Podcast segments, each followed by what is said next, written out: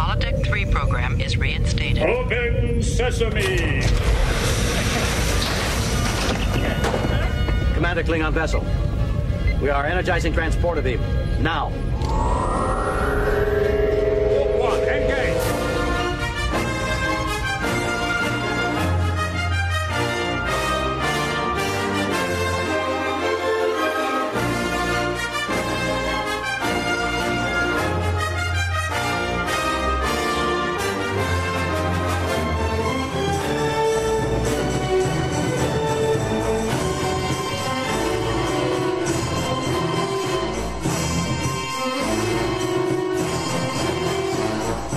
Hello, welcome to Star Trek from the holodeck, the Discovery Edition.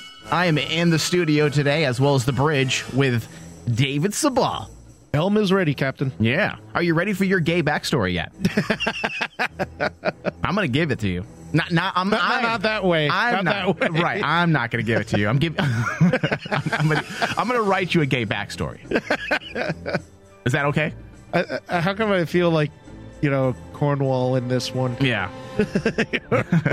There's other things we can do to pass the time, David. I, I am Lorca. I'm Lorca this week.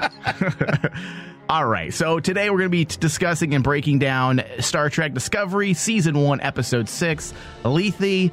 Another title, David.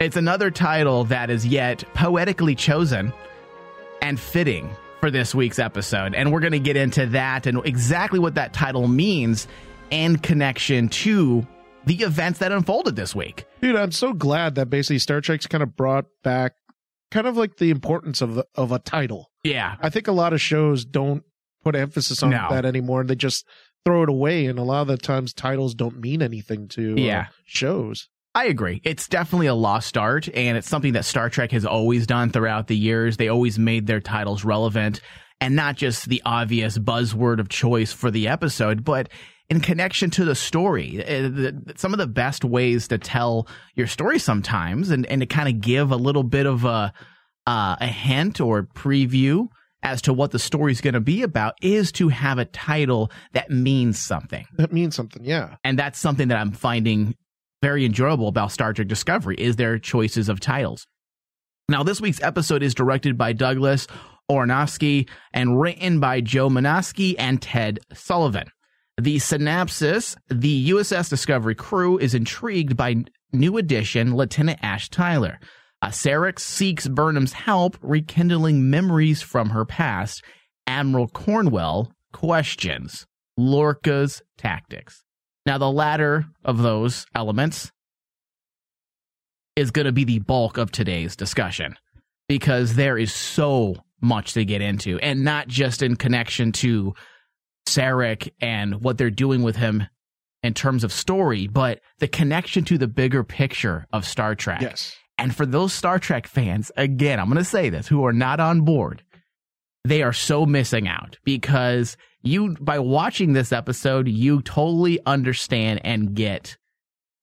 I'm sorry. It, they have, the, the Star Trek writers, this is a better way of saying this, David, have revealed that they truly understand Star Trek canon and the development of one of our most important characters in Star Trek history, and that is Spock's father Yeah. and the way they're connecting his story that actually makes sense to what we've seen before is the biggest treat that any Trek fan can have. Oh, absolutely, dude. Especially, especially if you're a TNG fan, because in throughout TNG's history, the episode that always, a couple of episodes, one of the episodes that really stuck with me to this day, is the ones that dealt with Sarek, Spock, and Picard, and those all those episodes really opened up questions about the the character of Spock's father Yep. and you know it kind of hit, it, it hits close to home about the father son dynamic between uh Spock and Sarek and then when you get this callback and I call it a callback this was legitimately a callback to explain all those things we saw in TNG where the most famous scene one of the most famous scenes of all that a lot of Star Trek fans know is Picard uh Patrick Stewart going crazy in this darkened room, speaking as if he's Sarek, Yeah. talking about his emotions about Right. his son. Yep. And you bring it back to this, and it makes complete sense. It really does. And the connections go even deeper than that, Dave. And we're going to get into all that. But this week's episode saw Sarek definitely, definitely becoming more of a pivotal, pivotal, pivotal character this week. He was brought to the forefront of Trek once again, yet again. I can't speak. I think I got the uh, katra of, a, of an idiot. I, the thought, I thought this was a fun treat for the old school fans of Star Trek. Uh, we've all grown up watching Star, uh, Sarek, but outside the original series and of course that uh, TNG episode, we never had a lot of development on him outside of, of a few instances and nothing as in depth as we are getting now and what I'm sure no doubt we're going to be getting in the near future with this series. Absolutely. He is a lead character in this series. So the the mythos of Sarek is just going to be built more and more and more. And as long as they continue to draw correlations like they're doing to things that we've seen in the past and they stay consistent and true to who we know Sarek as, then guess what? I'm okay with it. I think it's a fantastic idea. Um, also not forgetting that the focus of this show is Burnham and how it's going to add to her development. And that's exactly what Sarek did this week. Uh, the relationship between Burnham and Sarek is making more and more sense. Uh, particularly with the absence of Spock and taking into account that at this time, Sarek and Spock are estranged and not speaking Yes. to each other. Um, if you're not a Star Trek freak nutcase nerds like ourselves, then you might not know that, but that is the case. And we're going to get in that into that a little bit more in the sh- later in the show. Um, I'm also pleasantly surprised that they are sticking so close to the Sarek that we've only been sparsely introduced to, uh, taking aspe- aspects of his character and expanding on them, uh, not changing them. Uh, plus, James Frain is just an Oh, he's- amazing he's been talent. doing an amazing job as Sarek. Yeah, so it's a win-win what we're getting so far. He was a great casting decision. In fact, when I saw first, I've always I've been a, a long time fan of James Frain ever since his uh his days on The Tudors, that uh, show that aired on Showtime. Uh, he had a short run in that series, but the little bit that he was seen in the series, he, you know, he owned every scene he was in. He's a fabulous actor. So when they cast him, I immediately saw him as as a Vulcan because he has that Vulcan look that we He has that stature. yeah, for sure. So before we break down the episode bit by bit, we've got a few things to um, share and some news. I wanted to give some perspective on the current time frame of events taking place. Uh, David, I think it's vital for us to understand exactly the time frame that we're in when it comes to being a Star Trek fan. With all the 50 years plus of Star Trek that we've viewed, we find ourselves constantly questioning certain aspects. Like, where's the Enterprise? Where's Pike? Where's Kirk? I mean, that's something that it's just it's just a normal part of being a Star Trek fan whenever we're dealing with a prequel type series. It's always going to be there because of the iconic nature of these characters. Yeah. Um, I started reading the prequel book, Star Trek Discovery Desperate Hours, written by David Mack, and it's definitely worth a read, Dave. Uh, and once I'm finished, I'm, I'm considering possibly doing a review and discussion on the book for our uh, Patreon subscribers because it's pretty damn enlightening.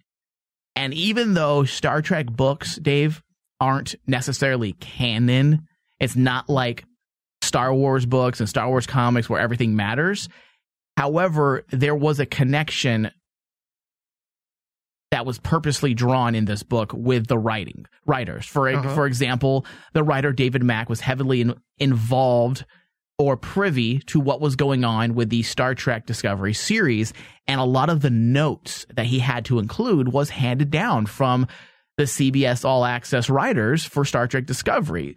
And they wanted this to be a true prequel. So even though it may not be canon and they can go back and change it, the point is, is that these notes and this background from the book was there as they were writing Star Trek. It was there to give us some insight into not just the characters, but also the time frame in which our series takes place. It takes place. Like, that and that in itself is actually really important, especially when you're dealing with expanding the universe of Star Trek at this point.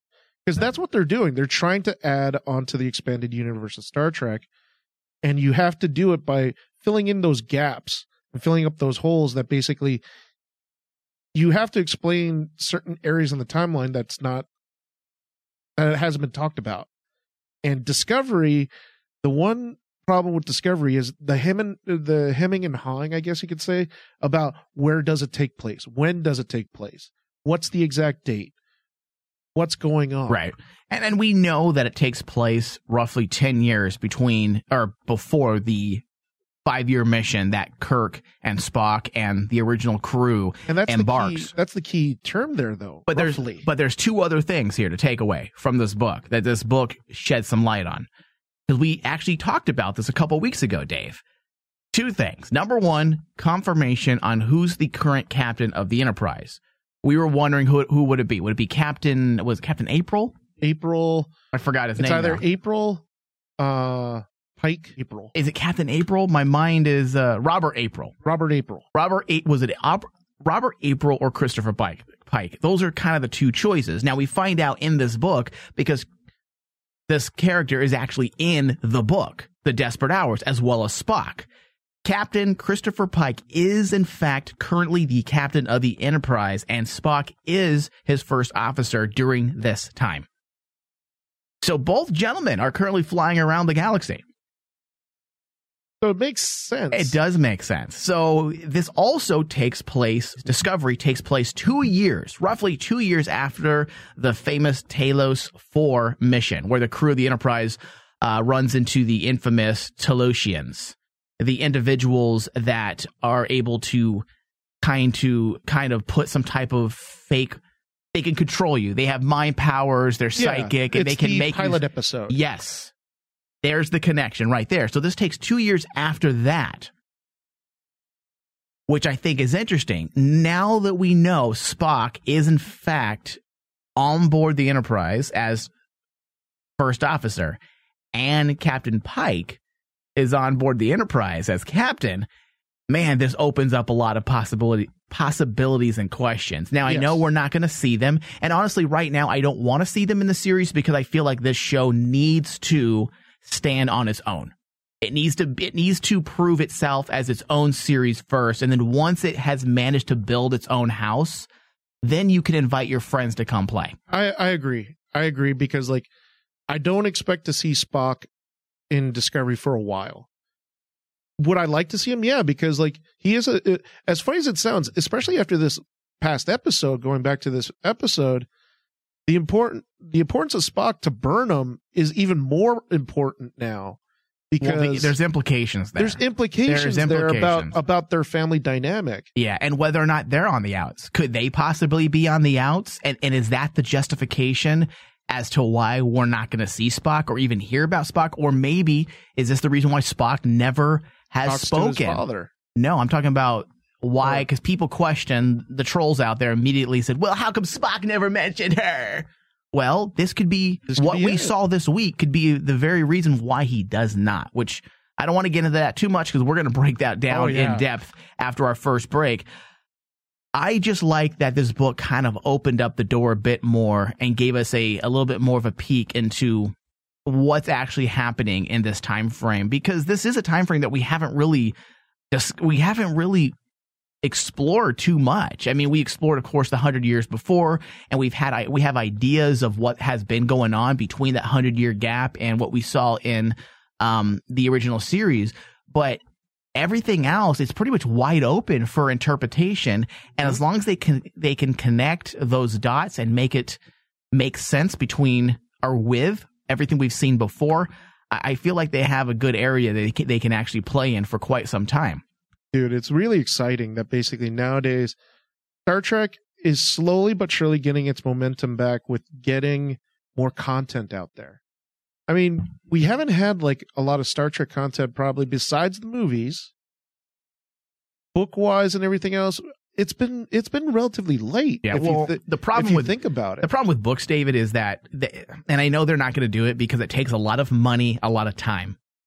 But what they need to do, what I would suggest, and I'm sure they probably juggled the idea as well, they need to just turn the books into canon. Not all of them, obviously, but say, all right, starting, you know, January 2018, all books that are now coming out will be canon, and we're going to have strict rules. And just to point to comparisons, uh, point to Star Wars, I mean, as a way to contrast, I should say, uh, Star Wars has done has done it pretty well with making all their books, comics, video games all relevant and in actuality, it's a great way to really build up the mythology of a series or a franchise and also add more money to your bottom line because knowing that everything is canon, more people will be like, "Oh, this story actually matters." Because I'm I'm a canon nut. Like I will pay attention more if it's canon. If it's not canon, I team I tend to shrug it off and not really view it as anything other than, eh, it passes the time. Yeah. But it doesn't really do anything because we can have all this development in a book on a character, all this development on an alien species, but guess what? It doesn't really matter to the grand big picture of Star Trek. And I feel like Star Trek could definitely benefit from that. However, they don't have the deep pockets that Disney has. No. And, and Lucas and Lucasfilm. And in order to have quality control and to make sure you control every aspect of your story, you need to have deep pockets. You need to have that money. And unfortunately, CBS and the Roddenberry estate, they do not have that type of dollars because it takes a lot of time, a lot of manpower, and a lot of money in order to control your story in that way. Yeah. And I think that. And that's why we're never going to get it. We're never going to see it. Unless Disney buys Star Trek, which, hey, it could happen. You never know. Uh, we're, I don't think we're going to see it. I think you would have to see, uh, you'd have to see almost kind of like a, a similar move that LucasArts did. The Roddenberry estate, estate would have to do it. And that I think is going to be the tough part because like the Roddenberry estate, it's it's basically really devoted to the fact that Star Trek is supposed to follow Gene Roddenberry's vision. Anybody other any other vision might they'll go against it. Yeah. Yeah, it may. It may. Who knows? And, and I know there are stipulations in his uh in the estate oh, there's pertaining to exactly what you just said. So it's something that I doubt as Star Trek fans we're ever going to see. Although I I really think it would actually boost benefit. I, I yeah, it would not only would it boost story, but it also boost revenue as well. If people were told that this comic book and these books were now officially canon, you would see a surge in sales. Yes.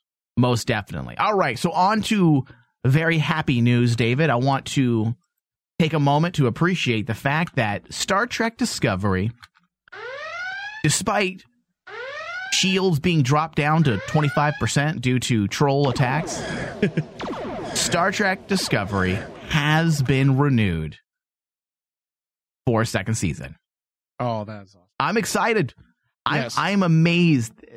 Hold on. Let's get some music in here. We got to celebrate. I think I might have chosen the wrong song. However, David, I'm very surprised that they made this announcement this soon. Usually, shows don't get that pickup until after the series has ran its course, and maybe this is a smart move on the half on the beha- on uh, on the part of CBS, and they're doing it intentionally to kind of create excitement, letting people know, hey, guess what? This show will be back. So subscribe, start watching now because you're not just going to get one season, despite the fact that there is a lot of negativity on social media. And you got to remember, David, this world is much bigger than social media, and a lot of people, um, unfortunately, are only isolated to what we see on social media. But if you look outside that in the academic circles and you talk to people and read the trades, there's a lot of praise on Star Trek Discovery. It isn't negativity. The negativity yeah. is coming from social media because I think we can all agree that social media is a is a cesspool for for is a ha- for toxic toxic individuals. Is a haven for scum and villainy. Yeah. Come on. Why are you crossing streams again, David? I had to. It's right there. Always, always. Why you got to cross streams? um. Anyways, um, I'm excited. I think it's a a good move from a business standpoint to definitely get that announcement soon. And we're going to get into uh, what was I going to say, Dave? You threw me off with crossing streams. Crossing streams. So I'm sure there were some folks out there hoping they could stop the signal by uh, being toxic trolls, but in the end, you lose, losers. you can, Did I just like? Did I listen? I'm not calling Star Trek fans losers. I'm calling trolls losers. trolls right? losers? Yeah, trolls. I'm gonna fire on that one over there. Set your uh, phasers to full effect, David. We're gonna kill. we're gonna kill some trolls. Why not? You lose. You lose. Fire. Oh, yeah. I wanted to make sure that one was dead. yeah, so we can uh, definitely rest easy knowing that we are, in fact, getting a second season of Star Trek Discovery. Now, David, on that note, we do need to go to a very quick break. And then when we come back, we're going to jump into the ins and outs of this week's episode of Star Trek Discovery. We'll be right back. Cry havoc! And let's slip the dogs of war. Everything!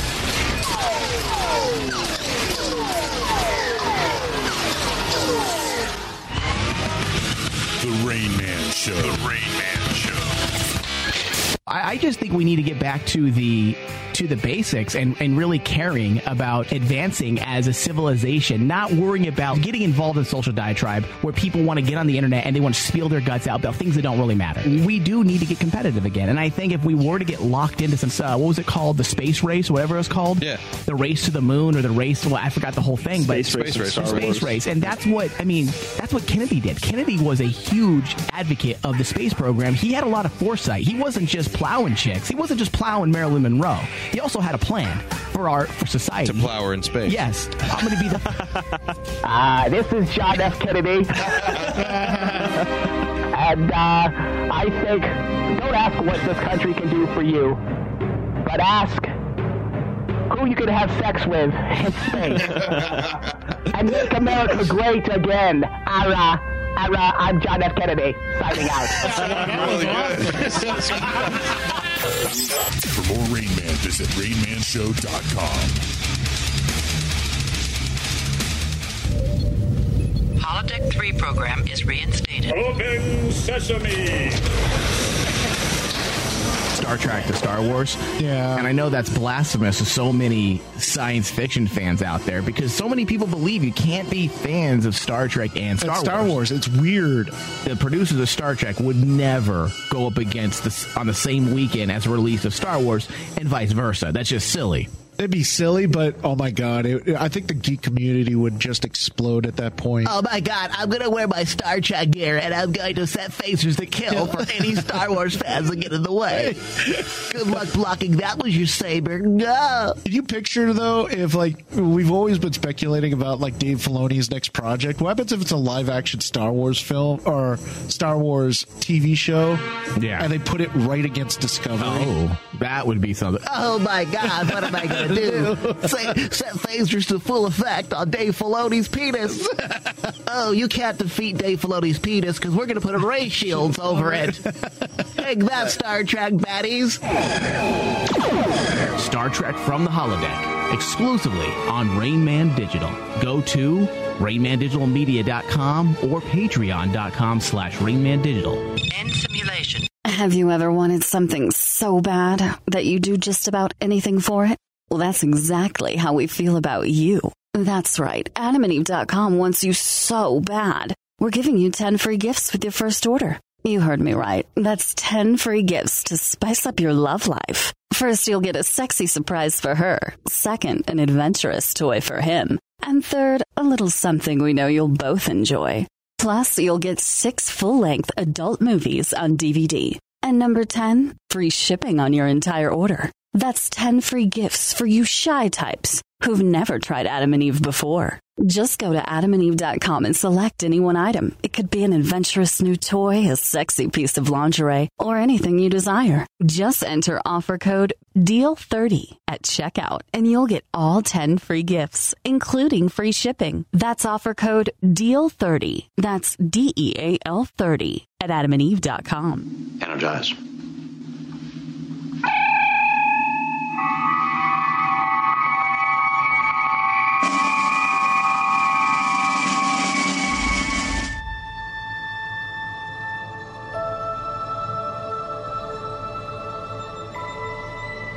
Right, welcome back to Star Trek from the holodeck, the Discovery Edition. All right, David. So we're going to be talking about season one, episode six, titled Lethe, directed by Douglas Aronofsky and written by Joe Menosky and Ted Sullivan. Once again, the synopsis, David. The USS Discovery crew is intrigued by new addition Lieutenant Ash Tyler. Sarek seeks Burnham's help, rekindling memories from her past. Admiral Cornwell questions Lorca's tactics after she gets the D. I'm gonna I'm gonna add that. that was just an a- addition. After she gets his D, she then questions his tactics. What was she really mad that she didn't have good sex, or eh, Lorca pulled a phaser on her? She's like, why didn't you do that while we're having sex? Why didn't you choke me? Oh, come on, David. But yes, why not? All right. So, where to start? Where to start? I really like the introduction of the logic extremists. It makes a lot of sense on many, many levels. Uh, we were privy to this inside look at the Vulcans' ideology, politics, and their own internal struggle, David, with their emotions and logic on the series Star Trek Enterprise. Oh, yeah. It actually was one of the show's strengths was when they went in to the psyche of the Vulcans and really explored what was really internally wrong with them. Uh, Vulcans have a bloody and violent past. And that's something we learned from Star Trek Enterprise. And, and a lot of people think they're emotionless. It's actually the opposite. And that's why this episode was so spot on and exploring those emotions as well. Because it's not that they don't have emotions. They do, but they've learned to control them because they are far too passionate and full of emotion for Yeah. a species. That was their problem. The problem was that they, their emotions were way too powerful and too strong. And they knew that the only way they could come to terms as a society was to become better than that and Yeah, to they- suppress yes. emotions. There you go. Suppress. They had to suppress uh, all their emotions because they felt that emotions created like uh, cha- uh chaos element that Well, they were warring. They were warring with each other. So they chose to deal with things logically rather than by emotion. And I mean, the philosophy behind that, go watch Star Trek Discovery or Star Trek Enterprise because Yes. if you've never watched it, if anything, watch it for that because it's one of the things that they definitely nailed and got right. I really loved that idea because it made a lot of sense. oh, let's face it, the reason why you liked it was T'Pol. Well, T'Pol too. I mean, she made a lot of sense, if you get what I mean. In fact, I'm going to question her tactics afterwards as well. question everything about her in depthly. Uh, there is an understandable course of action, however, it's an ingredient for nefarious behavior. And that's one thing that I really liked. Their emotional conflict was something ripped from Star Trek canon and then utilized to create this new idea of the logic extremist, which no doubt is going to play a part in this series. Maybe not be as prevalent this season because they're dealing with the Klingon War to start with. I can't imagine that the entire Star Trek Discovery run is going to rely on that aspect. I'm sure there's going to be other storylines and other things to worry about. Um, and this is a great way to kind of add more depth and dynamic and dynamics to the world of Star Trek at this time. Yes. And it would make sense that a hundred years later, the Vul- Vulcans are still struggling. Because remember, again, Star Trek Enterprise happened what a hundred years roughly before the Enterprise with Enter- Captain Kirk and Spock. So this is about ninety years. So the Vulcans are still struggling with racism and prejudice. A society cannot hope to abolish such things overnight. And there will always be radicals and extremists, especially in a, in a society that is very, very old. The Vulcan culture is ancient. So to think that you can completely abolish such things in a hundred years is ludicrous. And I think that's why that's why I feel like TNG is really special because like by TNG standards, all that stuff apparently was abolished. Like humanity and everyone suddenly got along well together. Well, and then somewhat. But you had to show that progression. They joined the Federation. yeah. That was pretty much it. you have to show that progression and well, the thing I don't think people understand that basically you always say, well, TNG was never this dark. TNG was never had this conflict. it took time, and TNG takes place what a thousand years No, or uh, uh, it's it about. A, it it looks like it's about 150 years. 150. So it shows that progression of. I don't know where we got 400 years or a thousand years. Jesus Christ, we really dropped the thinking it was ball on that one. longer. The funny part is, I thought No, it was longer. Spock was in it, so it can't be 500 years. No, it could because I know Spock- Vulcans live that. Uh, some Vulcans. David, now you're just making things up. I'm gonna shoot. I'm gonna shoot you in the face. you can shoot me I'm gonna shoot my, me too.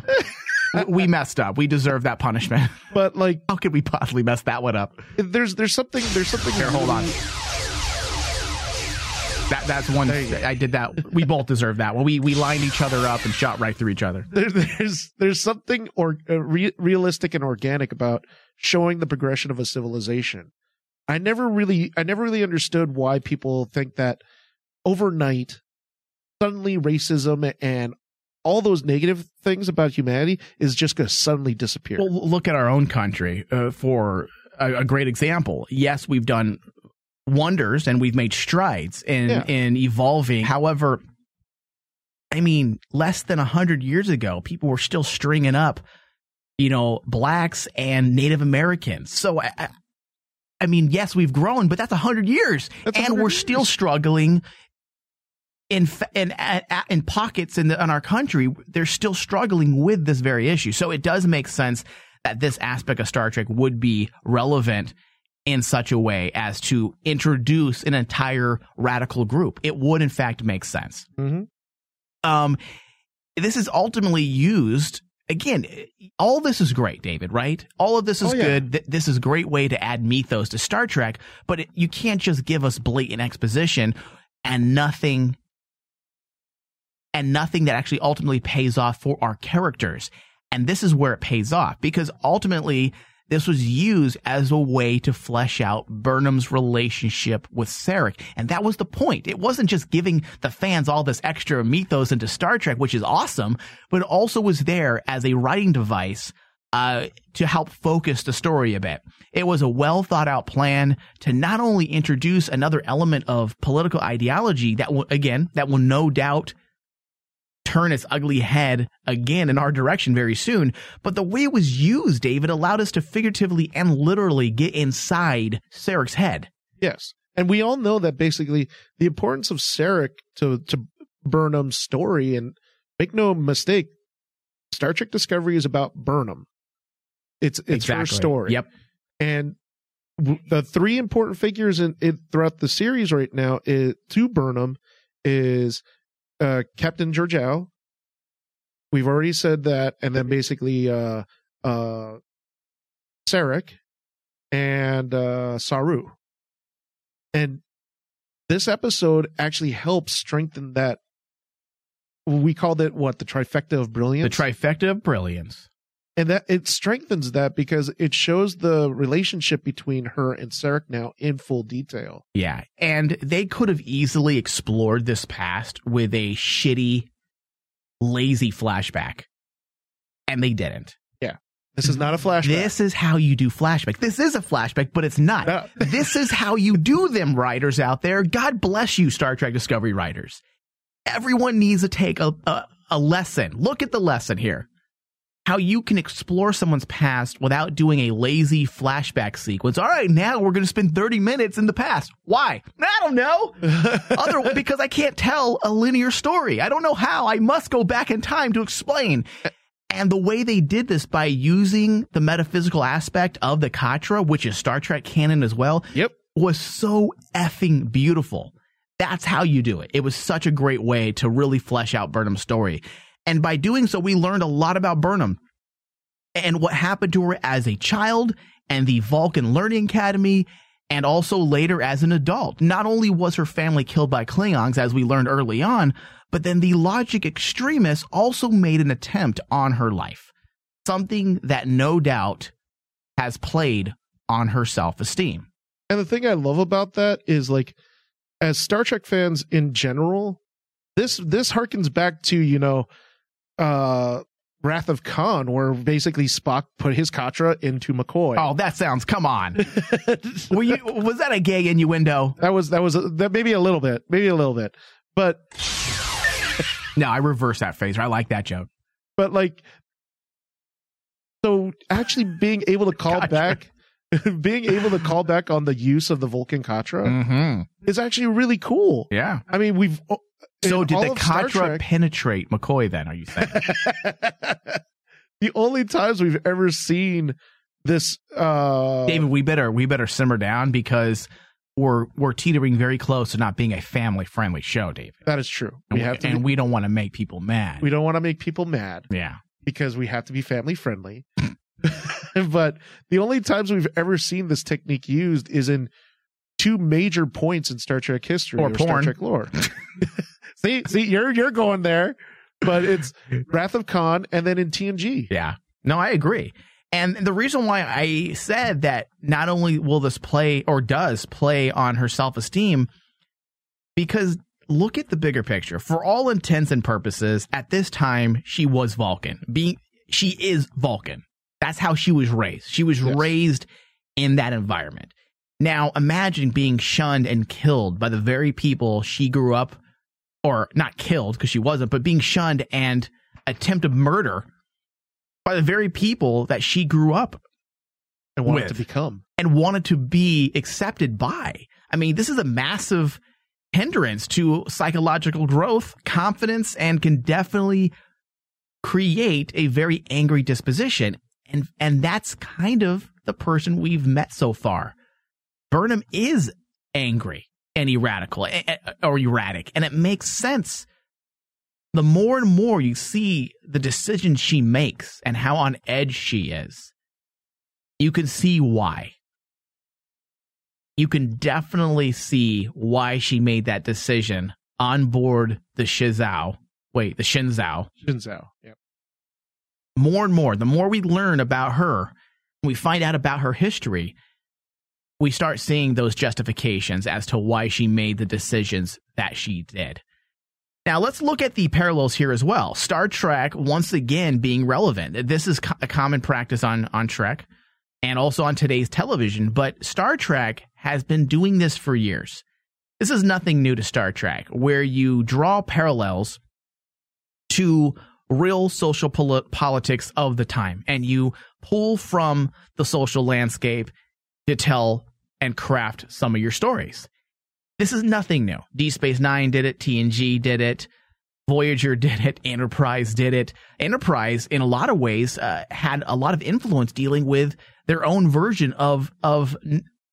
Got to remember, Enterprise was in the aftermath of 9/11, so they pulled a lot of the problems that were going on that was going on in our country with racism and the potential inside job aspect, which I'm not going to get into conspiracy theories. However, it all played a part in Enterprise. It was very relevant to the political landscape of 2001 and to, through 2005. And now, Star Trek Discovery pulling on those same, pulling a similar card from their back pocket and drawing those parallels. You can easily see the similarities. Uh, the Vulcans not wanting Burnham in the Science Academy is awfully similar to what we saw with many black women and men in, in decades past Mm-hmm. Yes. being rejected from schools and colleges due to prejudice. It's a very real thing to explore, and it's not heavy handed. And that's one thing that Star Trek has always managed to do. They, when they tackle something, it's it's subtle. It isn't them getting on a soapbox and pointing to you saying this is how you should think. It's just natural progression in their storytelling, and it's realistic to and relatable to to real life. because at the end of the day, I think for like a lot of the Star Trek, the thing I love about Star Trek is it never loses its sense of the story. It's still telling a story. And I've always noticed that basically when a TV show gets on a soapbox and starts trying to force its political views on you, it loses its it loses its way. And Star it, Trek it really does. It really does. You can have a political thought in your show. Yeah. You can. In fact, I love TV shows and movies that delve into social politics. I feel like it gives it more value and merit. But unfortunately, I don't want to be browbeaten either. And and I'm not talking about things that I believe in, even if it's something that I disagree with. Let's say the political ideology that they're pushing in the show is something I don't agree with. I don't care. That's your right. Art has always been used, and I always say this, to push progressive thought. Always. Yes. It's always been done. And I'm an advocate for the arts. So I say push, push away, but be intelligent and smart about it. Even if I don't agree with it, be intelligent and be smart about it. And that's something that Star Trek has always done. It's it's it's one of the it's one of the reasons why I love Star Trek. Yeah. It's one of its it's one of its core strengths. I've I've always stated that basically Roddenberry has been a master at writing stories that have a connection to his time that he lived in or to the political standpoint of the time at hand. And Star Trek's never really failed failed in that regard. Yeah. Uh whether whether you, you're right, I mean one of the core one of the key strengths that Enterprise had was the fact that basically it did have those political ties that made it strong for the time for the time, the current time. And like I mean, currently they, right they, now, they delved into Islamophobia like big Yeah. time. with with the I think it was the Gene War in Enterprise with They when they, tackled a lot in their four They- years, but yes, that was part of it. As that well. was that was insane.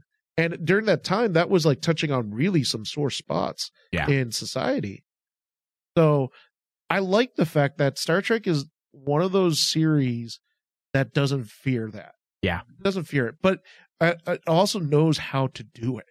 Yeah, and that's the key. You need to have some some capable writers if you're going to do stuff like that. I don't want to feel like you know a Yeah. first year film student is writing uh, his uh, his theory on uh, on why it's evil and bad. Why, why is racism naughty? Well, let, let- you know, like I, I don't want to feel like a first year uh, college stu- film student wrote this. Yes. You know, and that's something Star Trek is has managed to is had de- definitely overcome. They've managed to do things intelligently. Um, now let's bring it back a bit, David, to Sarek. Okay, the writers using one character, uh, Sarek, to help us understand the past. Yes. Um, again, kudos for not using an actual flashback, but a flashback by way of a metaphysical experience due to Sarek and Burnham being connected through his Katra. Which, by the way, is more than enough reasons, David, to justify Sarek's closeness to Burnham. The reason why he struggled with his decisions between Spock and Burnham. That's the very Yeah. reason right there. I know there's been a lot of questioning from the Trek elite saying, well, all right, well, he's close to Burnham, but what about Spock? Why isn't Spock this character? And you got to remember, once again, Star Trek has already stated that during this time, Sarek and Spock are estranged. There is no connection. They are no connection. they are upset at each other for reasons that actually was kind of alluded to in this episode. Yes. Okay. For example, we saw the Vulcan Science Academy only wanted to accept one non Vulcan into the Academy. Okay. And Sarek had to make a choice. A choice that was very difficult for him to make, but ultimately he chose his blood. He chose his son to go to the Vulcan Science Academy Yes. thereby creating emotional contradiction within Sarek. And when you start looking back at Star Trek canon, this makes sense in so many ways. Think about it. This all makes sense with Star Trek canon as well. Emotionally and motivationally speaking, the Katra is a big deal, and the emotional mm-hmm. connection it created is a big deal as well. And when you think about what he chose to do, number one, he already at this time had had shared his Katra with Burnham, right? Yes. He has that connection. So putting her on a similar level as Spock, she, he then chose Spock over her.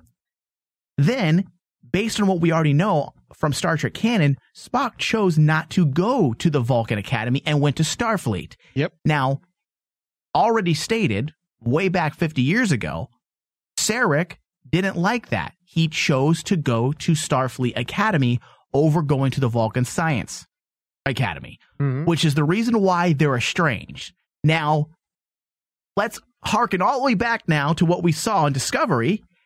And doesn't that mean much more in this scene and the emotional issues he's struggling with? The fact that he chose Spock over over Burnham, which already emotionally compromised him, right?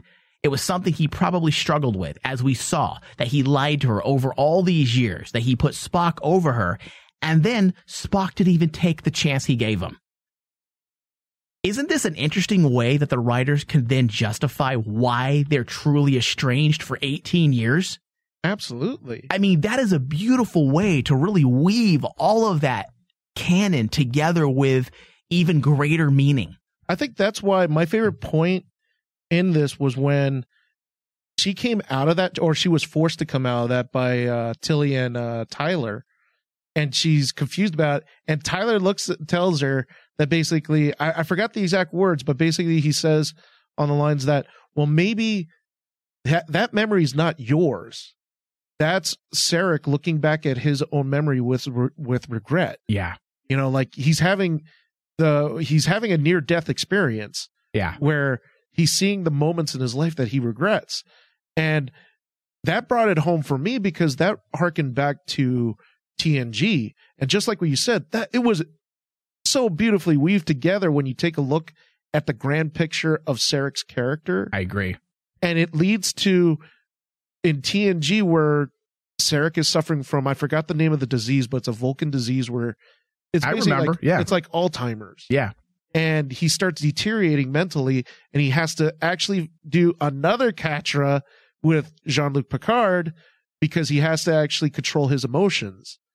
And then that that scene with Patrick Stewart in the room and he's going about Sarek's current emotions and how it's like a a maelstrom, a storm, and he's telling Beverly Crusher that I can't believe that there's so much regret right. in this man's mind. And then the last thing he says is like the one ultimate thing that he regrets in his life is the fact that he could not and would not tell his son that he loved him. And when I thought about it, I wa- rewatched that episode, dude. That still gives me chills. Yeah. When when uh, Jean, uh Picard screams that out, and it's it's literally Sarek basically saying he regrets his life with his son because he tried to do what's best. He thought sending his and then you come back to this episode, he thought sending his son was the best choice for him to send him to the Vulcan Academy. But he had this inkling in his heart that basically he should have chose Burnham and kept Spock safe. Yeah. And that's ultimately the reason why his subconscious drifted or lingered to Burnham. And the reason why I bring this up, David, because all of what you're saying makes perfect sense. It all fuels and and feels right, and it fuels back or harkens back over to Burnham and this very decision that we saw in Star Trek Discovery this week. Because there were some people, because I read hashtags Yes. just try to see what the general consensus is each week on the episode. And there were some people complaining saying, well, okay, so his final waning moments as he's dying went to went to um Burnham and not his own son, Spock. And number one, there's the Katra connection. Okay, number one. Number two, this is a stem of regret. This right here is an is a regret that doesn't just reflect regret on a decision he made for Burnham, but also it has a lot of relevance to Spock as well. So just because Spock wasn't present in this memory doesn't mean the regret wasn't didn't encompass all of it. It was a decision that he made all the way through because he chose Spock. This all led to an estranged relationship with his son for the next 18 years we would see. Yeah. And all of this came because of this instant. This moment in his life is what started all of it. It was the catalyst. So it would make sense that his mind and his waning moments of life would kind of linger on this thought. It makes a lot of sense. And I feel like it works from a psychological standpoint. It does. It, it, it it's a milestone moment for him because he has to make a decision as not just as a Vulcan leader and a Vulcan character, but he has to make a decision as a father. Yeah, and I'm and you have to choose. The the thing that I thought was so cruel that Vulcans did to him was the fact that they made him choose between his children. And as Vulcans, you're not supposed to actually touch on emotion. What about Sybok though? What about Sybok? You got to remember, Cy- uh, now, now, seriously, I'm just Sybok. Sybok just- was actually, I think, I think he was actually like one of his exiled children Yeah. from another wife. And. Sarek's all over the place. Sarek, was all over the Sarek is getting after it. But the but think of how cruel that was as a for a Vulcan group to look at Sarek and say, "We don't want you to be emotional, but here, you choose between your two children." Yeah. and it's like, are you serious? He he's not allowed to be emotional about this. Yeah. You know, you don't do that as a. a, a I'm not a parent, but for a parent, that should strike at a chord if you have like multiple children and someone tells you choose between your children. Yeah, I agree.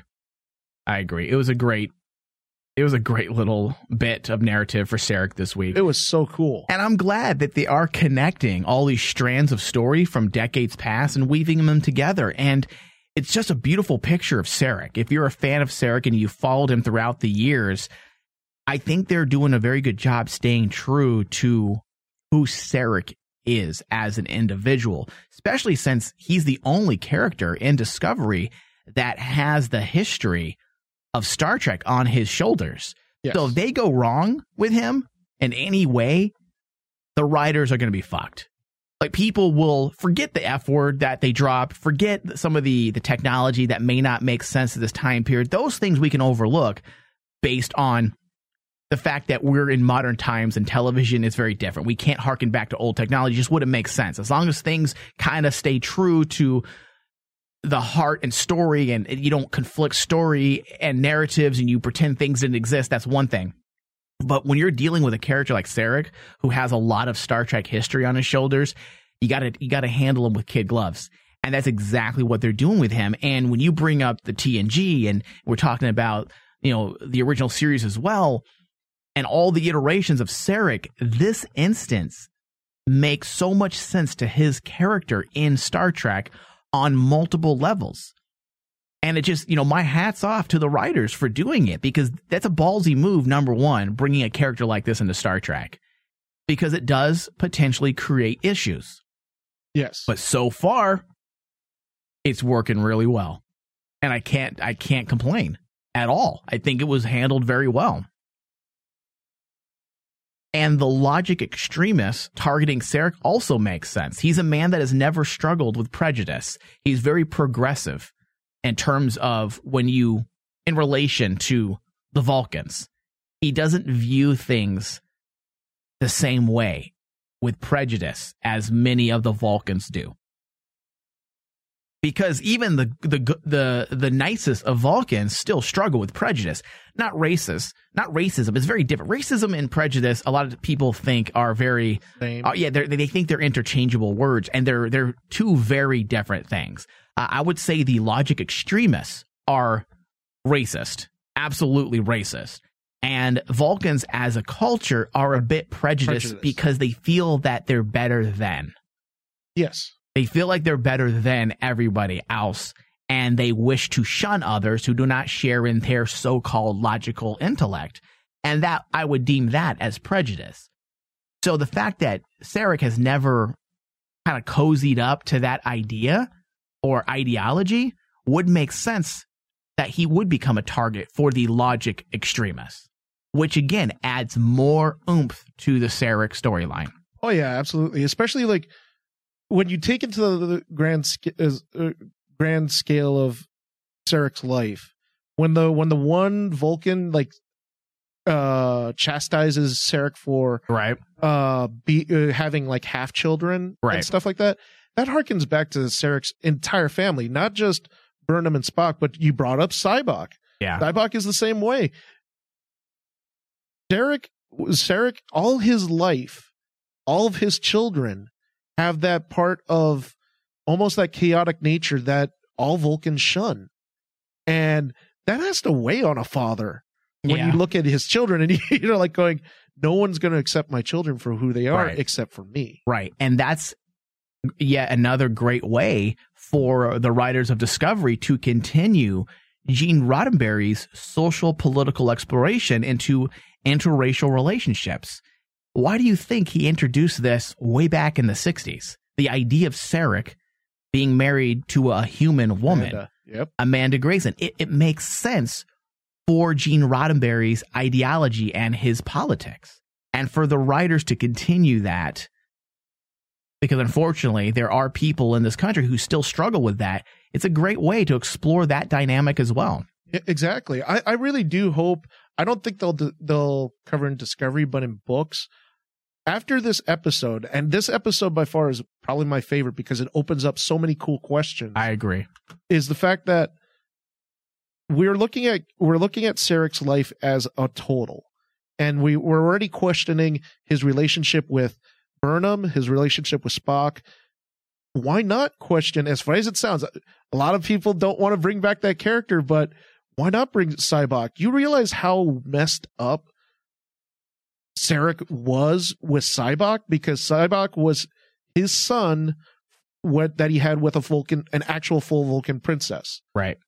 But the thing was, yeah, he was truly full Vulcan, but something was wrong with Sybok to the point his emotions were he couldn't control his emotions. Yeah. And he was raised Sybok was raised by Sarek and Spock for a little bit before they became estranged. Makes you wonder, well, what about all his children? How did all their children feel about each other? Yeah, and it would kind of make sense also when you see the fact that his son is uh is exiled, Sybok, I believe, at this time. Yeah. He- Uh, Sybok was exiled. And then you have Spock and him at odds. It would make sense in a lot of ways for him to kind of gravitate to Burnham, the the last kid who hasn't quite shunned him, or someone he hasn't shunned as well. So it's it's definitely an interesting, you know, I want to say a social. I don't want to say social experiment. I, I the word eludes me, but it, it's an interesting look into the social. I, I want to say psychology of family yeah, and how we family. deal with things. It's just it's it's actually very well done. But It's very well done. Dave, we need to wrap the Sarek aspect, but overall, yes, they did pay a, a wonderful tribute to Sarek, and the ongoing narrative of Sarek is ever growing, and I feel like they did right by everything that we've seen so far. But ultimately, once again, it's all about Burnham. And that's that's nice and great that we can get such oomph on a character, but this all goes right back to Burnham. And through everything we learned about Sarek, which is an awesome nugget, we learned about Burnham. Yes. And we learned about who she is and what makes her tick. And I think ultimately that's the beautiful thing about this entire episode relating to Sarek and, and Burnham's relationship. Now, on that note, Dave, before we move on, I need to go to a very quick live read here, Dave. We must tell people about a few things going on on the uh, from the Star Trek from the holodeck front of things. Now, if you want to get more Star Trek from the holodeck, David, all people have to go to is patreon.com slash rainmandigital and pledge. When you pledge $5 or more a month, you can gain access to hours of additional Star Trek discussions from us, ranging from topics on Q, the Mirror Universe, the Borg, and so much more. And we're putting out what, one to two Star Trek discussions additional a month right now? Absolutely. Yep. One to two, I believe. and we get into all the nitty gritty of those Star Trek iterations that we discuss, much like we do Discovery, whether it be a comic, a book, just an actual topic. Like right now, we're doing Q, right? Yes. We're delving into Q and what makes him tick as a character and an individual and his relevance in Star Trek canon. So head over to patreon.com slash Rainman Digital and pledge. Help us keep this ship afloat. I don't want to have to blow up our ship much like Lorca did. Right? All right. Now the definition of lethe, as we were talking at the talking about the top of the show, is a word taken from Greek mythology, Roman mythology. It's a rev- river in Hades whose waters cause drinkers to forget their past. Yeah. Also, oblivion or forgetfulness. Again, that is a damn poetic title. And it fits. Absolutely fits does. The episode perfect. It really does. It's so good. All right, so moving into Captain Lorca, he is in fact struggling from PTSD as we have learned this week. Yeah. Star Trek- yeah, Star Trek fans that want to cry about this not being Trek justifies his warmongering. We learned a bit about this in Choose Your Pain, David, when we realized that he was suffering with the decision that he made when he specifically said, I chose my pain and now I have to deal with it. And it has made him dangerous. Now, when I hear that this is a man struggling from his decisions and he chose his pain, it's very Shakespearean. It, it feels like Star Trek. It reminds me of Captain Kirk and one of my favorite lines of all time in Star Trek, taken from a movie that a lot of Star Trek fans don't like. However, I love it. And it's Star Trek 5 when Captain Kirk doesn't want to lose his pain. His pain is what makes him who he is. Yes. I need my pain. I learn from my mistakes. I don't want to lose that. You lose your, if you lose your past transgressions and things that's hurt you emotionally, how will you learn not to do that again? And this kind of challenges that very notion in a way that serves the story and doesn't necessarily contradict Gene Roddenberry ideology. It makes us look at things very differently. Oh, absolutely. by at the same time staying true to Star Trek ideology. And you have a guy working through a decision that he now has to live with the rest of his life. And we learn that this guy isn't as heartless as we may have thought originally, that he's not a bad guy just because he was born that way. He's a guy that was a good, capable, ethical captain, and he made a decision that changed who he is completely and forever. Yes. And like the fact of the matter is, is like in the last episode, being captured by the Klingons was an absolute shock to his system. Like while in that episode it seemed like, oh, he he's handling it well. He's handling it fine. In actuality, he still was a POW and Yep. he still suffered from that. Yeah. Lorca is just good at embracing the pain that he has, just like what he said. He chooses his pain. Any pain he experiences now, he embraces it. Yeah.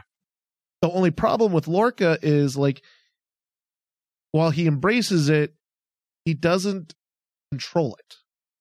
And that's the biggest difference. I Yeah. mean, we've seen people do these things. We we've I mean, Picard has struggled with PTSD throughout the TNG era ever since his encounter with the Borg and he was assimilated into the hive. Yeah, and that that led to his Moby Dick eh, moment. Yes, and it also led to the Federation not trusting him when it came to fighting the Borg at Wolf 359. They didn't trust him, told him to stay away from the battle. Yes. So PTSD is something we've also explored before. It's nothing new. The difference is Lorca's how the difference is, is how Lorca handles it. He handles it very different. And that's the interesting part about his character. The social landscape is still Trek, you know, exploration, yada, yada, yada, but this is a small speck in a bigger picture. And we're dealing with real human emotions and psychology. And I said this from the very beginning give us a reason to believe and I will follow. Meaning, if you're going to change what we're used to in Star Trek, make it make sense. If we're going to use war as a backdrop, make it feel like Star Trek, but give us reasons to believe as to why this would happen. Give us reasons to understand the characters and why they're making the decisions they're making. And so far, they've done just that. Yeah, and they made it made it clear for every character too, which I was I always liked the fact that when I looked at Lorca, he follows in line with absolutely every single captain that we have seen thus far in Star Trek history. I agree.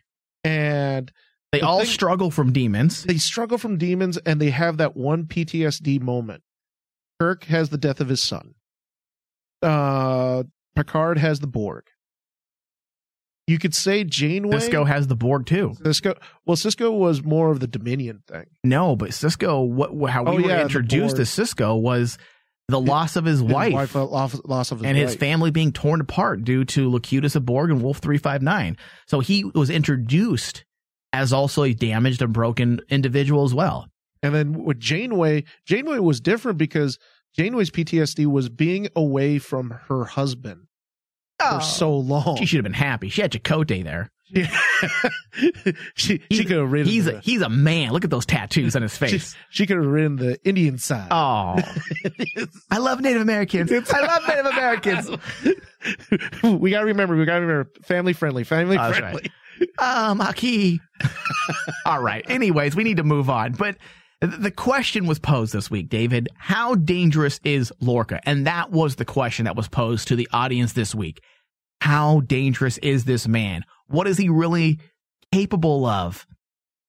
I mean, I thought for sure there was a moment, Dave, where I felt he was going to kill Admiral Cornwell when she got up and walked out of the room and when she realized he is struggling with PTSD and that he's not fit to run uh, the captain's or he's not he's not fit to run a ship and sit in the captain's seat. I thought he was going to pull that blaster out and blow her away. And that's another cool thing about the show and how they're writing Lorca. You're not sure what to expect from him Yeah. because you would Sure. never think that if this was Captain Kirk or Picard or Sisko or Janeway or Archer. You those questions wouldn't even be asked. But the fact that they're playing with with moral and ethical questions here fits the story and fits Lorca as he's been introduced to the audience and what's currently going on in the story. So that's the cool thing about this this series is that it's making you question things that you've never done before in Star Trek. So when she gets up and walks out the door, did you not think he was going to blast her away too? I thought so too because I was like going. He has that look like he he's going to do something that he's he might regret. Yeah. And like that's why in the very end, when he makes when Saru looks at him and says, "Oh, we need to do something," when he makes the comment that he wants to wait for orders from higher up, I'm like going, "Okay." Again, you don't know what Lorca's gonna do. Yeah. Because is he doing this because he doesn't want Cornwell uh, taking away his command, or is he doing Oh, it? come on, we know. Do we? Uh, Do we know fully? I, I think we got an inside glimpse into what he might be capable of. Maybe he's not capable of pulling a blaster out and killing a woman that he at one time apparently loved and has a relationship with, but he is capable of turning a blind eye to her being rescued. The fact that he didn't want to jump into Klingon space again and get her back or try to mount a rescue. He did that, obviously, he did that purposely. He didn't want to because if he rescues her, that means he's going to lose his commission as captain of the Discovery. and that would be the that would be the that would be the great uh, the the basic most known answer we can think of but think about this lorca knows everything that basically Cornwell was telling him it was getting through to lorca because lorca when lorca drew the phaser on her uh when he woke up with a start he he looked shocked that he he he pulled the phaser out so that might be on his mind that basically maybe she's right. Yeah. Maybe I'm not maybe I can't do this because Yeah. of, because of all the stuff that I'm still dealing with. Yeah, I agree that he understands he has problems. Yeah. I agree with that. However, Cornwell even said when he pleaded and said, I'm, I can get help, she even said, I don't even know if this is really you speaking.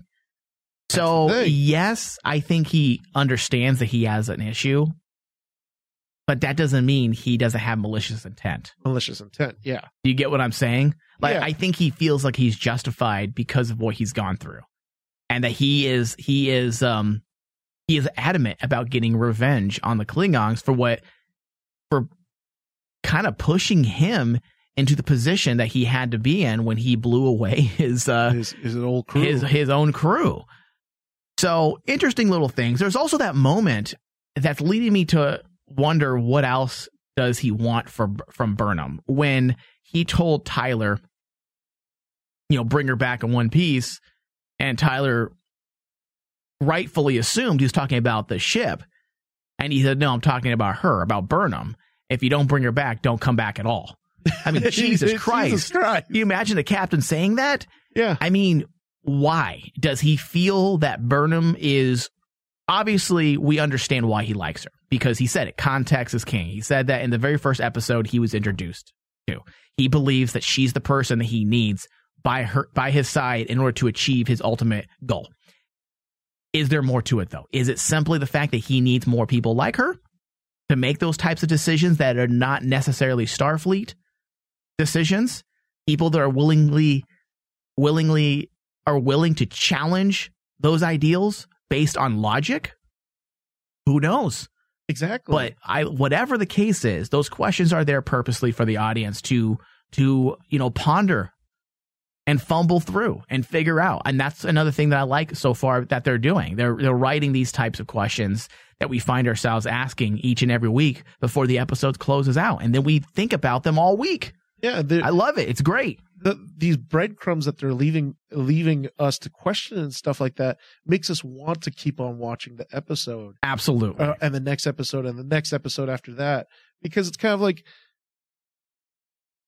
in order for like a series to really catch me i always felt that writing writing a, a tv series is different from a movie. In a movie you get to the ending and that's it. There's no more questions after the end of a movie and a tv show every episode you have to make the audience want to come back yeah. and that's why i think that discovery is doing so well especially with this episode And yeah, and that's that's the strength of serialized television. You know, you have that serialized format. You're you're basically dropping breadcrumbs each episode and, and giving people a reason to follow the story. So it's definitely definitely good times. Uh, final thoughts, Dave, and then we need to take another break, and we're going to get get into another topic. We'll be done breaking down the episode. However, we got a few things we want to get into that I think uh, warrants a discussion. But first, Dave, I want to get your final thoughts. Give it to me final thoughts in a nutshell, because we got to close out. final nutshell in the uh, in a Final nutshell? or Final nutshell final in a nutshell. in a nutshell. uh, the episode is absolutely my favorite episode of the season. Uh, see, uh, episode six, like far exceeded what I was expecting this week. After last week's, I was expecting another type of okay, we're going to be led into this by the hand and everything else. They went wholeheartedly into everything. They gave us great character uh, development of Sarek and Burnham. They gave us development in Lorca. Uh, they left us on a absolute cliffhanger of what the Discovery crew is going to do next. So overall, nutshell, I'm happy with it. I give this absolutely an A plus for for, uh, for Look at episode. you, David. I mean, honestly, dude, this is probably better than the first two episodes, which got me hooked. Yeah, yeah. All right. Well, my final thoughts stellar episode. Another great addition to this new series, and it leaves me wanting more each and every week, much like you just said, Dave. Um, I would also say it's a, definitely an A. I don't know if it's an A plus. Um, I feel like the story was strong, and the weaving of Sarek, Sarek's story and his relevance in Star Trek canon being weaved so expertly into the new iteration of Star Trek, Star Trek Discovery, was just amazingly done. Well thought out. Bringing in that Shakespearean tragedy, the Shakespearean questioning of morality and ethics. I mean, it is Star Trek. It absolutely is Star Trek. So I give this an A. I had a few problems with some of the writing aspect. When I when I say writing, not the story, um, just how certain things were laid out. Um, I I did question Burnham's opening up to Tyler or Ash Ash Tyler, right? Is that his name? I, I felt like that felt odd to me. I, I don't. I, it was a nice moment. I do like it. However, why him of all the people she's known so far in the ship? It would make more sense for her to really start talking like she did at the end with someone like uh, Sylvia. It didn't feel. What was the word? Because you and I talked about this off air. What was the word you used? It felt out of place. It felt out of character. Uh, out of character a bit. Yes, she's learning to open up emotionally, as we saw this week. She even, she even, you know, spoke very openly and candid with Lorca when she said, I'm really happy to be serving under you. She's definitely feeling like she's a part of the crew. Yeah. I, I felt like that was not the right character she should have been talking to. I understand they need to introduce Tyler more now that he's a new ongoing permanent character in our show. He's been promoted as what tactical officer? Yes. Or chief of security, I think. Um so he's in a he's a character we need to start being introduced to. And I think logically it made sense to bring him to the forefront a bit. However, in terms of Burnham and what we've seen of her so far, I think it would make more sense for her to talk to Sylvia. Do you agree or disagree? I agree because uh, I, I see your point, especially since, especially since throughout the last couple episodes, Sylvia seems to be the one that actually she has close contact to. The second only being to Saru. Yeah, so I don't think it was necessarily like a bad decision where it's horrible and they shouldn't have done it. I, I, it's a it's a decision that I wouldn't have made as a writer. So I can get behind it. I don't think it taints the episode at all. Uh, but it it is something that I did question when I was watching the episode. So, you know, Dave, we're going to go to a very, very, very quick break. And then when we come back, we're going to get into another topic. And it has to do with uh, whether or not Star Trek is family friendly anymore. And we're going to talk about that. Uh, so we'll be right back. Double dumbass on you! Fire everything! What are you looking at, nerd? Huh? I thought I was looking at my mother's old douchebag, but that's in Ohio. Geek Out Saturday. And this is something that Supernatural I don't think has ever really had a big problem with. Right. It, all of its monsters, a lot of shows have procedural elements. We've talked about this before on the show. There's a level of responsibility on his head as someone that is a metahuman and uses his powers for good. She's force sensitive, but she's not a Jedi. If you've been watching Rebels, you see that happen. Uh, during a roundtable interview with reporters yesterday, the Flash executive producer Andrew Kreisberg revealed that Kevin Smith's However, race is important in the Dark Tower universe, and the relationship between Susanna Dean and Roland centers around the color of their skin. Catch up on your favorite Rayman digital geek shows every Saturday. DC on CW, Back to Tank, Weird West Radio, The Crossroads, and more. Geek Out Saturday on Rain Man Channel 001. Listen from the Rain Man digital app or tune in. Just search RM Channel 001. Energize.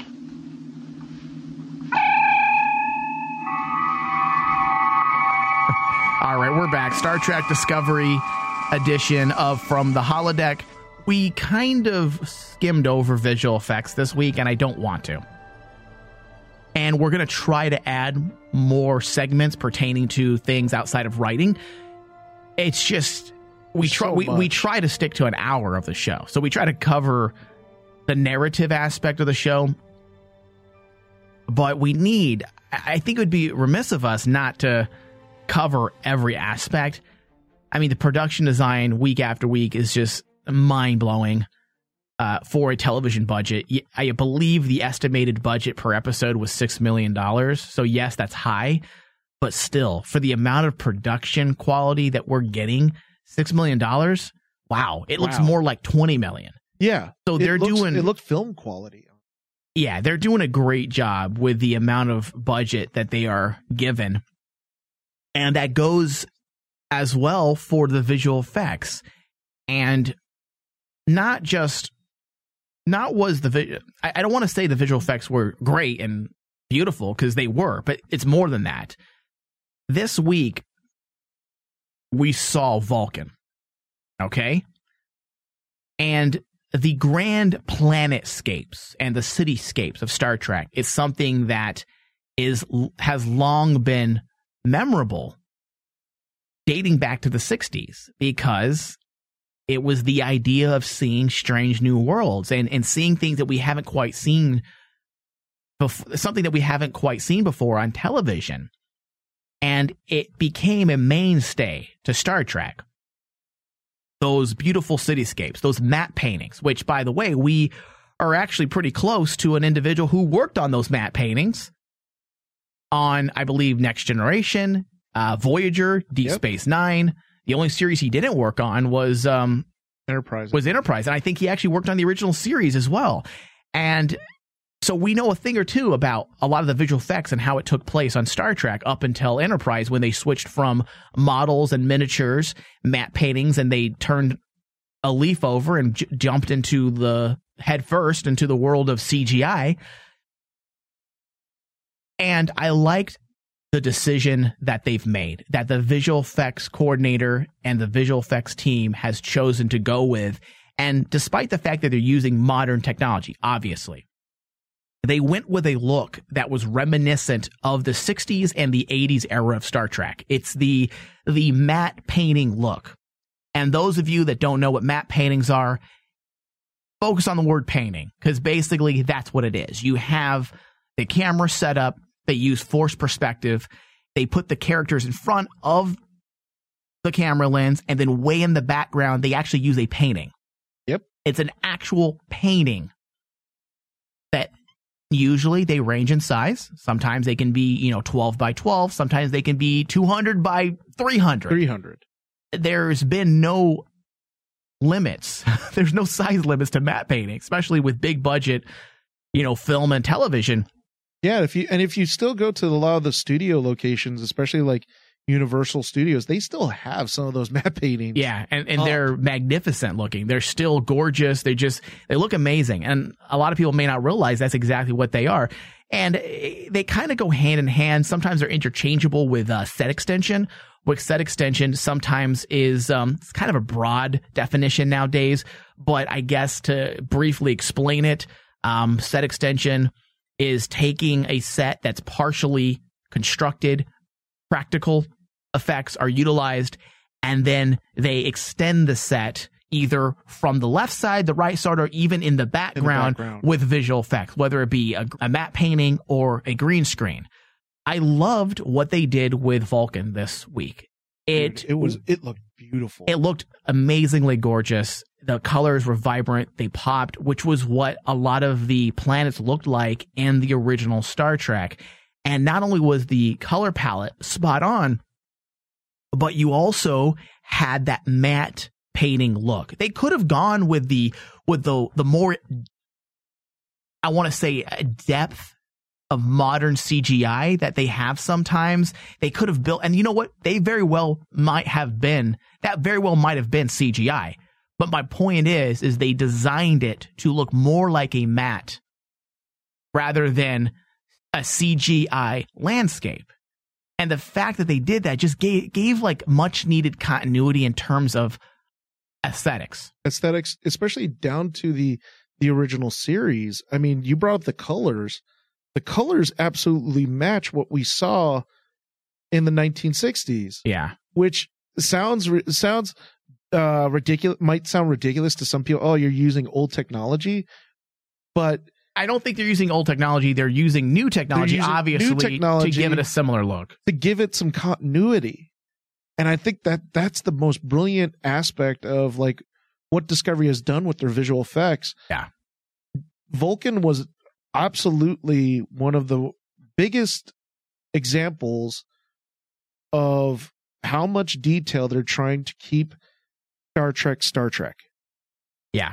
If if they were to make Vulcan look a little uh, just even a little different, we would notice as Star Trek fans to go, that doesn't look like Vulcan at all. It's not just, you know, what we've come to expect with the city, but like, hey, Vulcan needs to look like Vulcan, but that's something that even the 2009 movie didn't do. The two, um, the uh, 2009 and 2013 movies, when we deal with, uh, I'm sorry, 2013 Vulcan was blown up. In 2009, um, yes, the colors were the same, but the actual look, the the the cityscape shot was not reminiscent of things that we saw in the past from TV past, series. It was more updated to look more like, you know, the the things what we have come accustomed to in big budget movies. There's a specific style that each visual effects artist and company has gravitated to every two or three years.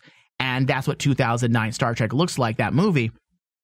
Whereas this specific shot looked like they were purposely trying to harken back to what the cityscapes looked like in the early days of Trek, whether it be the original series or TNG. And I'd even say Deep Space Nine. I'm rewatching Deep Space Nine right now again for the fifth time. I want to kind of update myself on Deep Space Nine.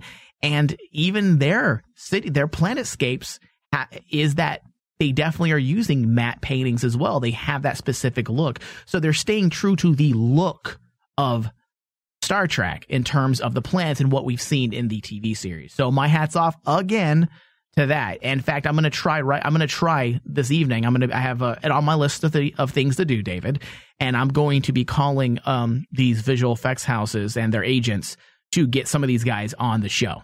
because their work it, it just needs to be praised. Yeah, and I want to talk to them. I want to talk to them about their plan of action, like wh- wh- where are they drawing inspiration from. I think there's a lot to discuss there, and it's something that I just don't want to. I don't want to continually skip over because it's just amazingly and fantastically done each and every week.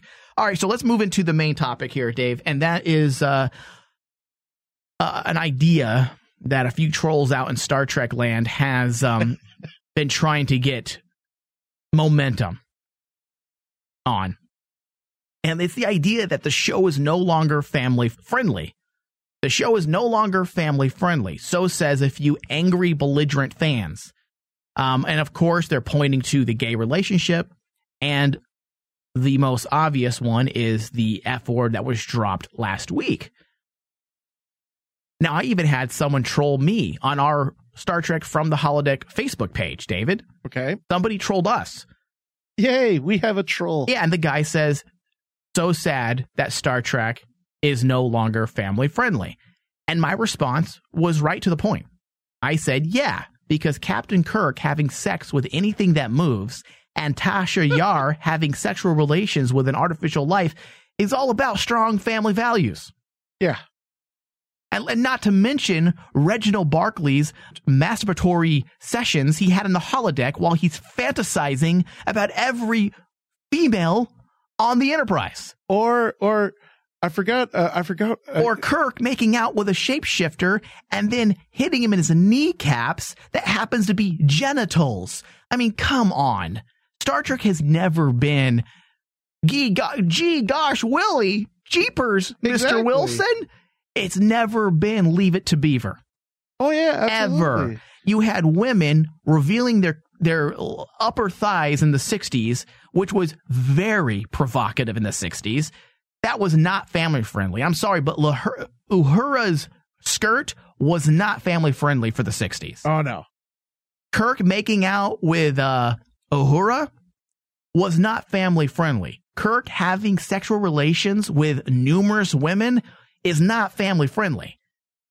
Listen, I'm not offended by any of it. I don't think it's an offensive act. I don't think there's anything wrong with it. It's what Star Trek is. Also, the one thing that I basically want to point out, remember in TNG, we had an episode where we had a naked female Betazoid wedding. Exactly. Because the Betazoids believe that basically if you get married, you have to be naked when you do it. Yeah, and how many in- sexual innuendos was that? Ha- was there when they were talking about that, and and the deviant looks of Commander Riker every time women passed by. I mean, Especially when Deanna Troi walked by. Oh, it wasn't just her. It- every woman that was remotely attractive, Riker gave her those deviant glares. Riker was like just going, "Oh, just you wait." Yeah, I'm going to show you a Betazoid. I, I mean, and then also the pleasure planet, Risa in Star Trek, where everyone relaxes and has sex.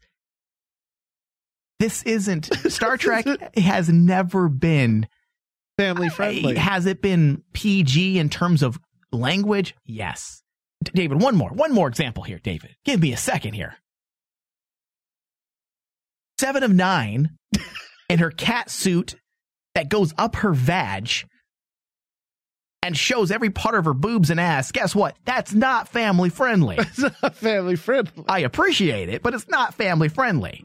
To, to T'Pol and uh, who's The the, gentleman? Who, who's the gentleman that, ru- that that she ends up being in a relationship with? I always forget his name. Uh, it was Tucker, I believe. Oh, yeah, Trip. Commander Tucker. Yeah, I mean because family friendly is two people in a decontamination room rubbing essential oil all over each other so that they don't bring in bacteria and cause the Enterprise crew to die. But they're rubbing oil all over each other's bodies and their boobs and their ass and their chest and their back sexually and seductively because that's family values. That's family values. Oh yeah. T'Pol wearing tight ass pants that go up her vag like Seven of Nine. Yeah, Dave, that's strong family values there. Say it out loud before you type it. Say it out loud before you complain because your complaints are null and void when you say Star Trek is no longer a family friendly show. Because, in my opinion, it's never been family friendly.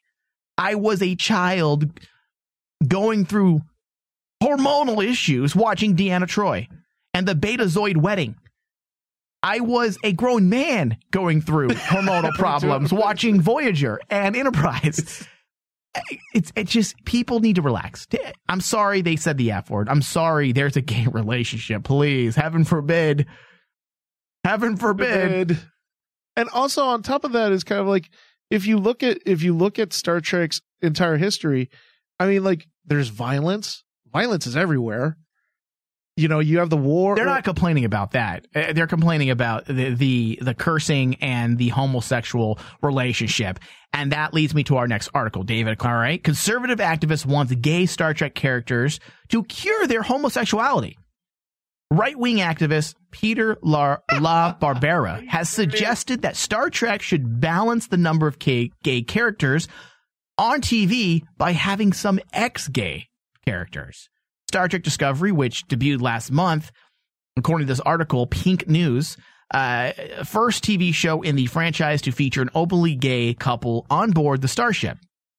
Rent Rent star Anthony Rapp plays a science officer, Lieutenant Paul Stamets, while Wilson, Wilson Cruz plays his partner, medical officer Dr. Hugh Culber.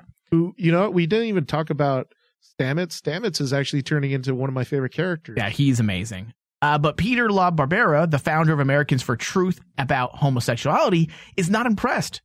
Speaking on a radio station, VCY America, La Barbera claimed that the media should include more characters who have been cured of homosexuality for a balance. He said the homosexuals, activists, are never satisfied. They are always, they always want more and more and more we have yet to see any ex gay or former homosexual prominently portrayed in Hollywood. This is more activism, and I guess all we can do is not watch Star Trek. So you oh, want bisexuals? He wants, basically, he's of the mind that you can cure homosexuality. And he would like he would like to start for Star Trek because it does take place in the future and medical advances, right? Well, he would like to see that there were some Star Trek characters that were cured. Ah, he's a the world is flat type of person. Yeah, he wants to show that in the future we can fix all problems, including homosexuality. See, there's an inherent flaw to his way of thinking. You can't reason with someone like this because he doesn't it isn't really a question of morality or ethics either. He's not even going at it from a from a, a religious standpoint, which you can debate. He's going at it at a ultra right conservative standpoint of we could choose. We choose. We choose and we can fix it because it's a medical problem. It's very hard to reason with those type of people. Yes, it is. And it's sad that this article has even picked up as much momentum as it has by other conservative Star Trek fans who are agreeing with this. And I think it's just a step backwards. And Gene Roddenberry would, you guys want to live and die Gene Roddenberry? You want to uh, say he's rolling in his grave. But if he knew that Star Trek fans were circulating these types of articles, he would be appalled. He would because Gene Roddenberry was all about this. He was all about progressive thought. Yeah, you got to remember one of the biggest one of the biggest backstories that I rem- that I remember in st- the original Star Trek. I think it was uh, George Takei. He originally wanted Sulu to be gay, and Roddenberry no. agreed. No, he did not. Yes. No, it was the opposite. Was it the opposite? It's the opposite. Um, George Takei was you're confusing your stories. George Takei was upset with them turning his character gay in Star Trek in the recent movie. Oh yeah, yeah, yeah. Because it wasn't Gene Roddenberry's original purpose. Yeah. And he said that he doesn't, of course, he's, uh, George Takei is a, a very well, popularly known gay individual in Hollywood. So he's obviously doesn't have a problem with gay characters. Yeah. He just wants there to be new gay characters. He says, don't take an, a character that was intended to be straight and then turn him gay to fit you know the the the, The narrative. the narrative of today he says i don't i can't agree with that because that's that's you know altering gene roddenberry's vision of that character. Take other characters and make them gay. Yeah. and um and that's kind of the the the consensus i think you were confusing your stories but but yeah I, I just it's really i bring this up just for the fact that i'm hoping you know i don't want to turn our show into a preachy show and that's why i i um, put this at the end of our discussion but I just it's sad to see that people are complaining about these types of things, and and I'm sure back in the '60s people were complaining about the interracial kiss between Uhura and Kirk, and they were appalled by it, and it was disgusting. And put that into perspective, you're having the same argument that people had in the '60s about interracial relationships. Do you really want to be on that side of the argument? Because uh, if you were arguing that right now, most people would probably punch you in your face. Pretty much. So if you're having that same type of argument, because it is, for all intents and purposes, the exact same argument. They don't want homosexuals in the Star Trek, and they don't want interracial relationships. It's the exact same argument. And see how we evolved and we realized there was nothing wrong with people loving who they want to love and, and making out with who they want to make out with. I, I do want to say this when I first heard about the gay relationship that was going to be introduced, I was there. I had some reservations about it, and not not because I don't accept gay love. I'm all I'm all pro. I'm pro homo, and those of you that listen to our network know this for a fact.